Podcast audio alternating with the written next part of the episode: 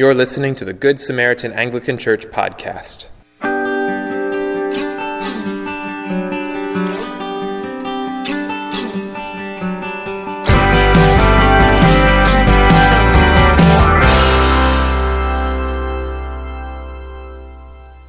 The following sermon was recorded by the Reverend Carrie Klukas on September 30th, 2018. A reading from the Gospel of Mark. John said to him, Teacher, we saw someone casting out demons in your name, and we tried to stop him because he was not following us. Jesus said, Do not stop him, for no one who does a mighty work in my name will be able soon afterward to speak evil of me. For the one who is not against us is for us. For truly I say to you, whoever gives you a cup of water to drink because you belong to Christ will by no means lose his reward. Whoever causes one of these little ones who believe in me to sin, it would be better for him if a great millstone were hung around his neck and he were thrown into the sea. And if your hand causes you to sin, cut it off. It is better for you to enter life crippled than with two hands to go to hell, to the unquenchable fire. And if your foot causes you to sin, cut it off. It is better for you to enter life lame than with two feet to be thrown into hell. If your eye causes you to sin, tear it out. It is better for you to enter the kingdom of God with one eye than with two eyes to be thrown into hell, where their worm does not die and the fire is not quenched. For everyone will be salted with fire. Salt is good, but if the salt has lost its saltiness, salt is good, but if the salt has lost its saltiness, how will you make it salty again? Have salt in yourselves, and be at peace with one another. The word of the Lord. Thanks be to God. If you please pray with me. Lord, help us to come to you, to be people who confess our sins, and to beg for your mercy. Help us to remember our life is but a breath, and to be about your kingdom work. In Christ's name we pray. Amen. Amen. Please be seated. Before I talk anything about this scripture, I would like to say that I have missed you all very, very much. Um, you have been beyond gracious as we have adjusted to a family of eight, and as I have um, struggled to wrangle six children by myself every morning. You have been wonderful, but we have missed you. And one of our girls said to me last night, Mama, you get to have your dream tomorrow. And I said, What's that? And she said, You get to see the people at the 8 o'clock service. And she said, I know it's your dream. You want to see everybody. And so she's right. It has been, um, it has been hard to be away and hard to take care of everybody and to miss you all. So thank you for being so gracious to me and to our family during this whole big, long, lovely season of adding another human being into our family. So thank you. Okay, so we're going to do, today we're going to jump in and look at the epistle reading today of the book of James. So if you want to, you have your scripture, your Bibles in the pew, if you want to open up the James passage. Okay, so this portion of the scripture we looked at today is coming right on the heels of teachings about um, taming our tongue, about how to have wisdom, and about submitting ourselves to God. And this passage in particular is, um, is for all of us, I think, no matter how long or short of a time you've been a Christian or whether you know Jesus or not.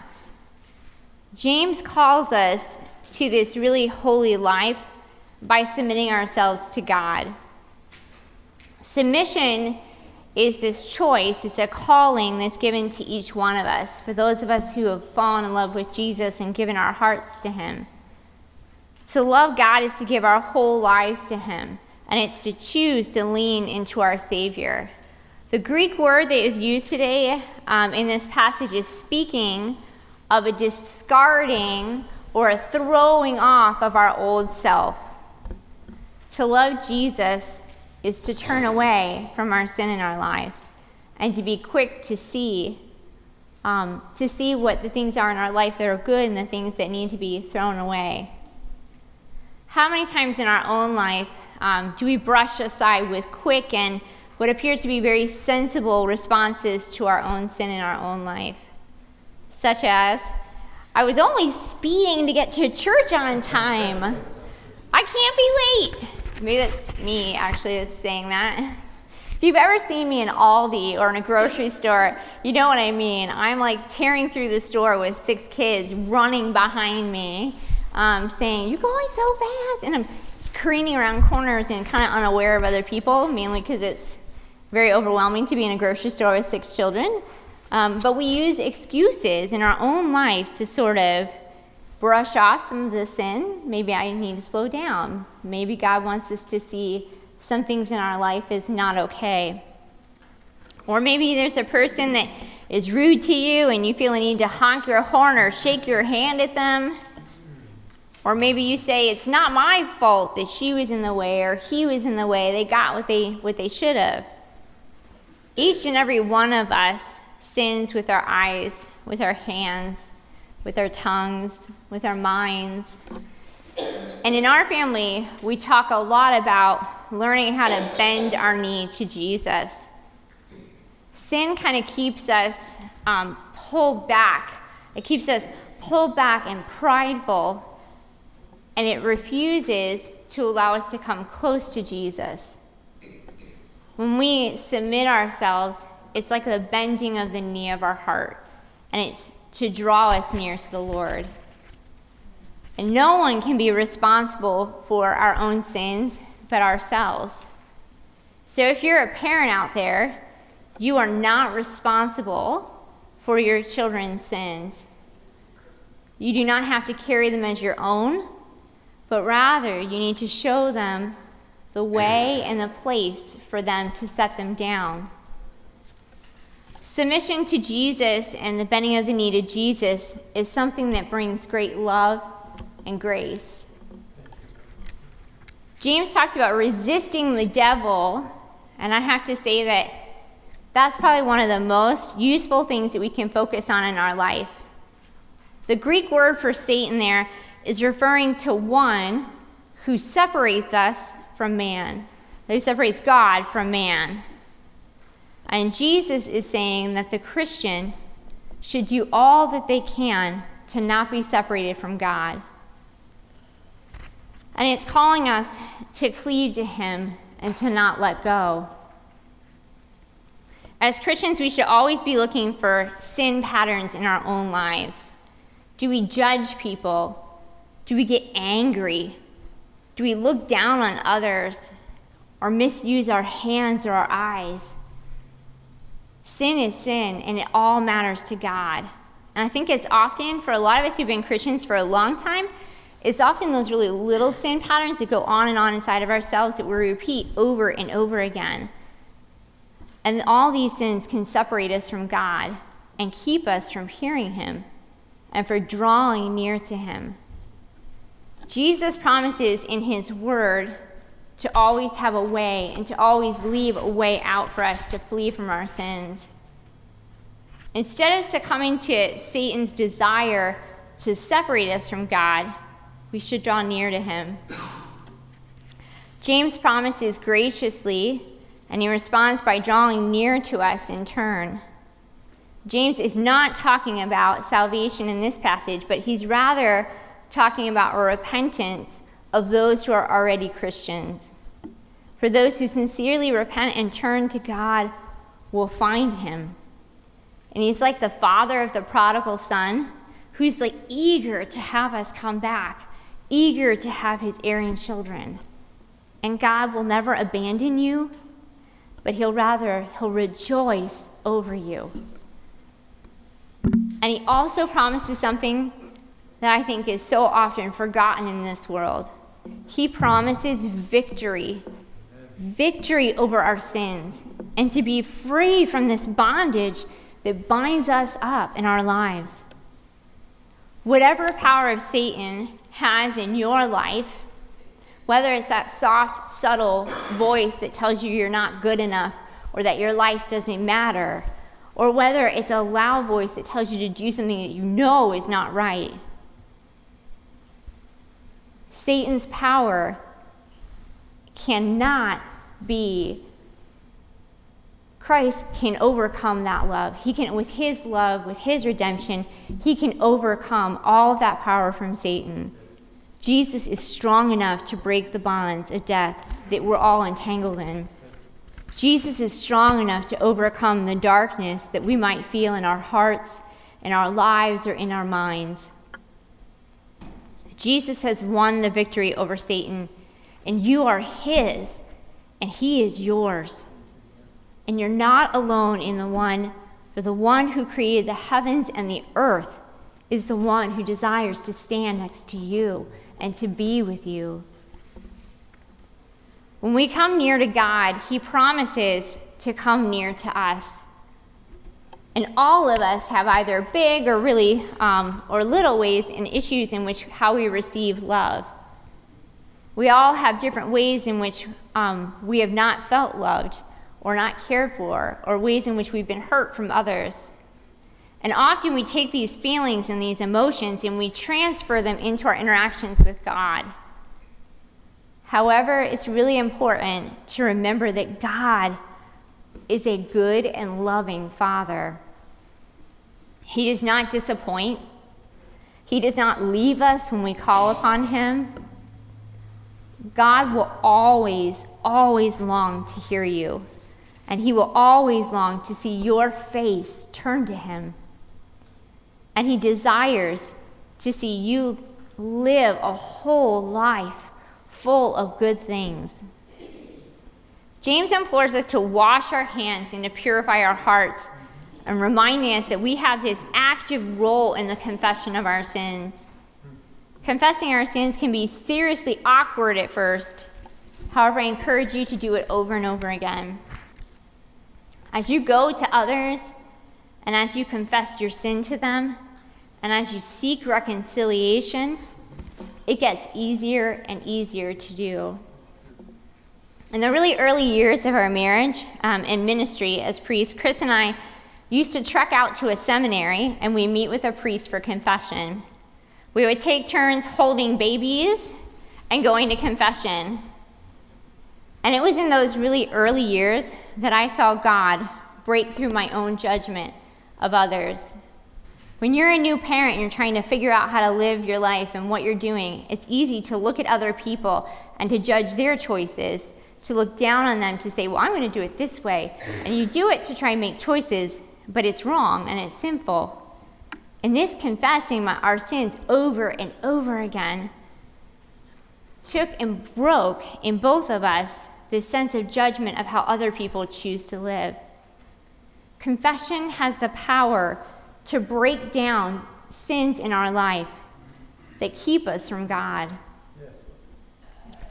James next talks about the men of a double mind, and he translates that word um, dipsychos, as two-souled, which James earlier used to characterize the person whose faith is marked by doubting and instability.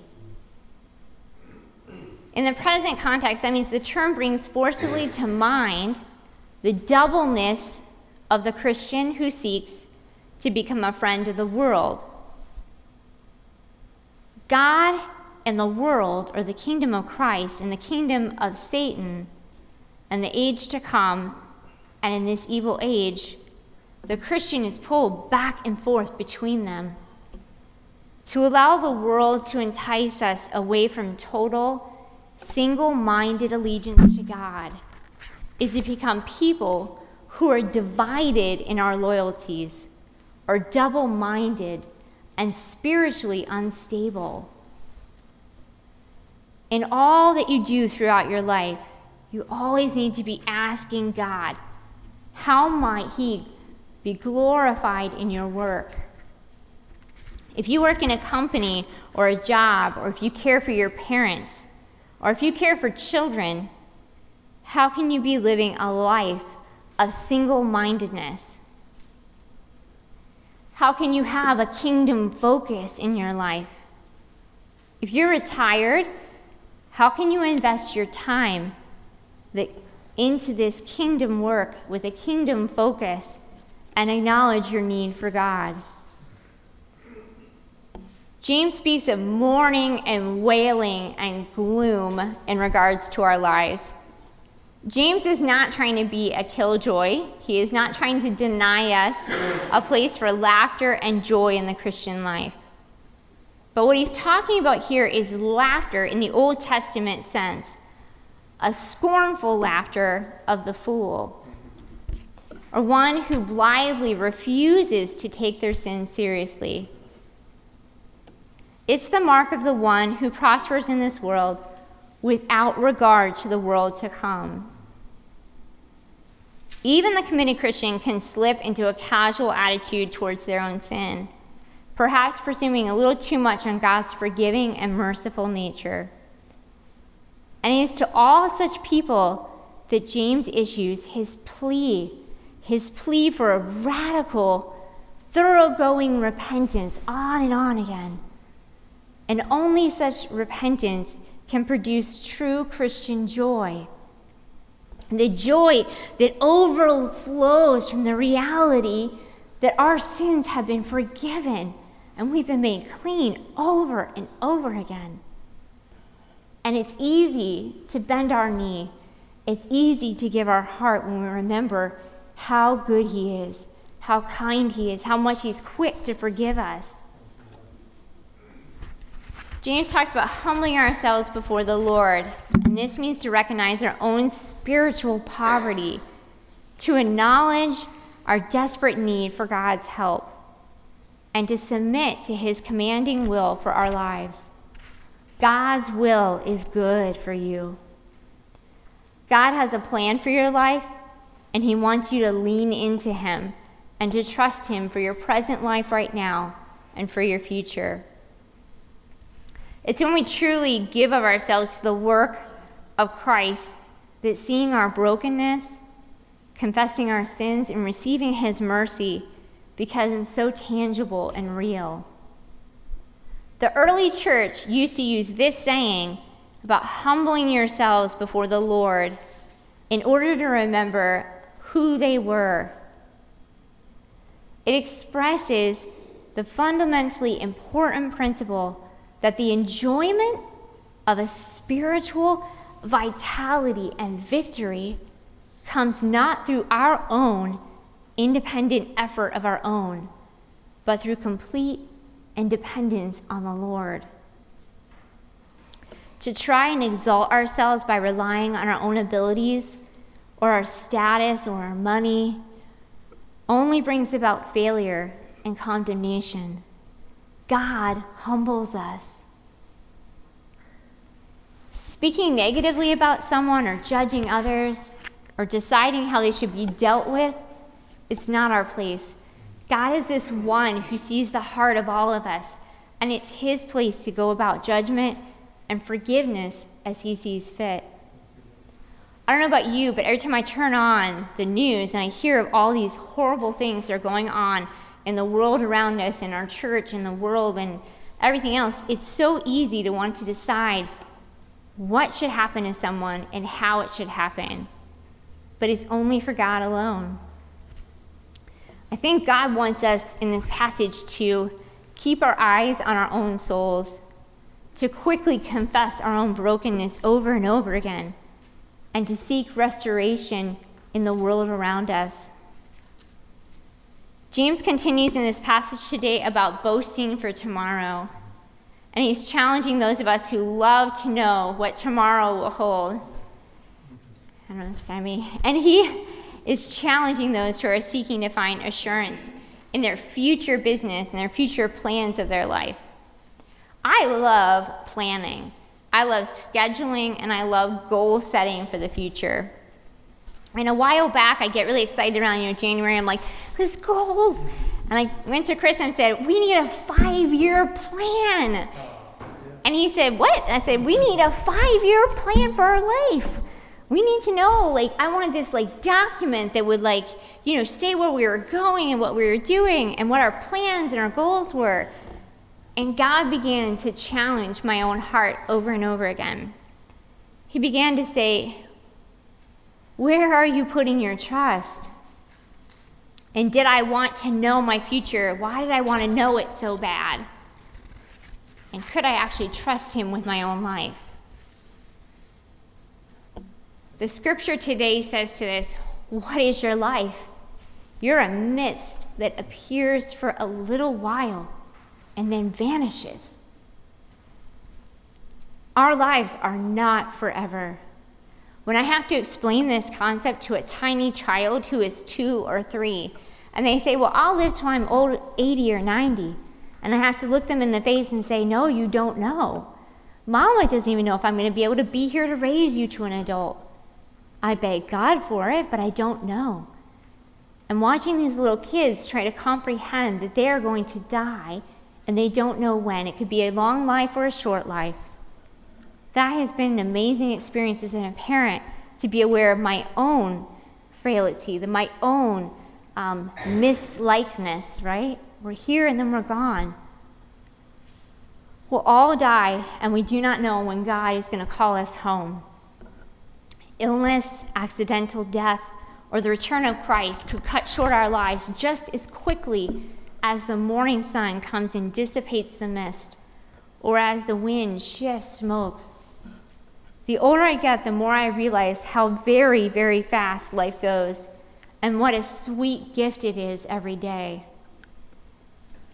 Give your life to the things that will last and the soul of another person. What we do with our breath matters greatly to God. Who we invest our lives in to matter greatly to God. It's the Lord's will that is best for our lives. And it's walking in His will and trusting in His good plan that matter. God longs to clean your heart and your mind and your soul. God longs to wash you white as snow. And you greatly matter to God. He sees you, He hears you, and you're not alone. So may you go into this week seeking God in your daily lives. Ask Him what needs to change in your heart, in your life. Ask Him what you need to confess. And be quick with your confession. Offer it to God, knowing that He's good. He's not out there to say, Aha, I knew it. But rather, He's there to be this Father who delights in seeing your face. He's this Father who wants to bless you, who wants you to feel love and peace and joy. And trust Him for the plan in your life.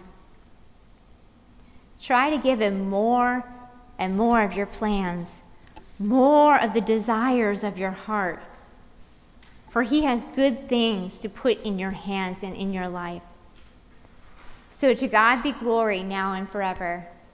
Amen. Amen. This has been a production of Good Samaritan Anglican Church in Middleburg, Florida. For more sermons, sermon notes, and information about our congregation, please visit www.goodsamaritananglican.org/sermons. If this podcast has been helpful to you, please subscribe and leave us a review with your favorite podcast player. Thank you for listening. God bless you.